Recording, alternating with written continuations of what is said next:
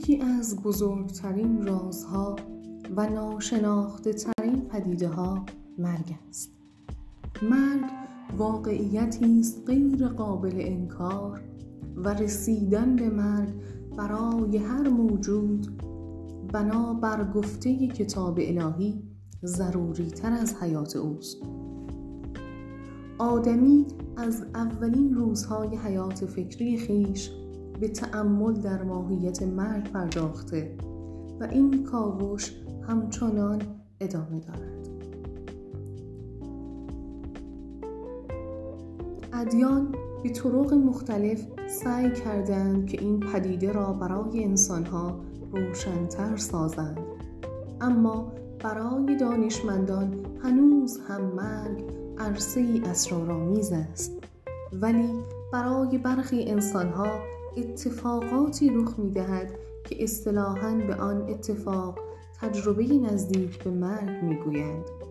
یعنی خروج روح از کالبد مادی و گشت و گذار در عالم معنی آنچه در این تجربه ها روی می دهد سوز شدن ارتباط روح و بدن مادی است که در پی ضعف این رابطه روح آزادی می یابد و به مشاهداتی نائل می شود که پیش از آن برایش میسر نبوده. ماورای ماده را می بیند و از نادیده های آگاه می گردد که تا آن زمان از دیدن آنها محروم و ناتوان بوده است. در سالهای اخیر نظیر دانشمندان به خصوص در کشورهای غربی به بررسی پدیده‌ای به نام تجربه نزدیک به مرگ جلب شده است. حتما شما داستانهایی را از کسانی که از آستانه مرگ به زندگی برگشتهاند شنیده یا خوانده اید.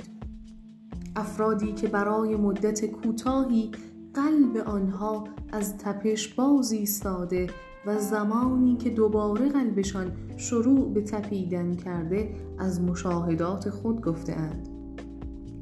مطرح کردن تجربیات نزدیک به مرگ از این جنبه اهمیت دارد که باعث می شود افراد بسیاری که مشابه تجربیات مزبور را داشته اند جرأت پیدا کنند تا موارد تجربه خود را جدی گرفته از زیر ضربات اتهاماتی از قبیل اختلال حواس، هزیانگویی، توهم زدگی و غیره نجات یابند.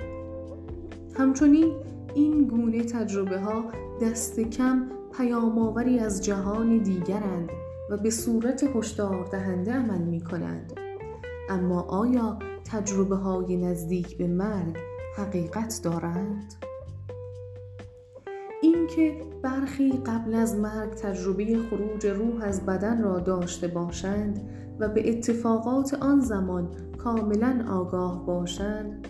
مثلا برخی افراد دچار ایست قلبی شده و روحشان از بدن خارج گردیده و سپس در اثر یک اتفاق یا شک روح دوباره به بدن برگردد. این سوالی است که برای بسیاری مطرح است. تجربه های نزدیک به مرگ یا NDE آیا آنگونه که شکاکان ادعا می کنند این تجربه ها توهم بوده و زاییده فعالیت های غیرعادی مغز است که تعادل شیمیایی خود را در حال بحرانی هنگام مرگ از دست داده؟ آیا احساس این تجربه ها در اثر مواد دارویی استفاده شده بر روی مریض به وجود می آید؟ آیا ممکن است این تجربه ها نتیجه نرسیدن اکسیژن به مغز شخص در حال مرگ باشد؟ آیا کسانی که ادعای تجربه NDE را کرده اند راست می‌گویند؟ آیا ادراک می تواند خارج از مغز آدمی و بدون آن وجود داشته باشد؟ آیا این تجربه ها به سوالات اساسی درباره جهان و منشأ و هدف آن جواب می دهد؟ در این صوت به صورت خلاصه به مهمترین شواهدی که دال بر واقعی بودن تجربه ها هستند می‌پردازیم.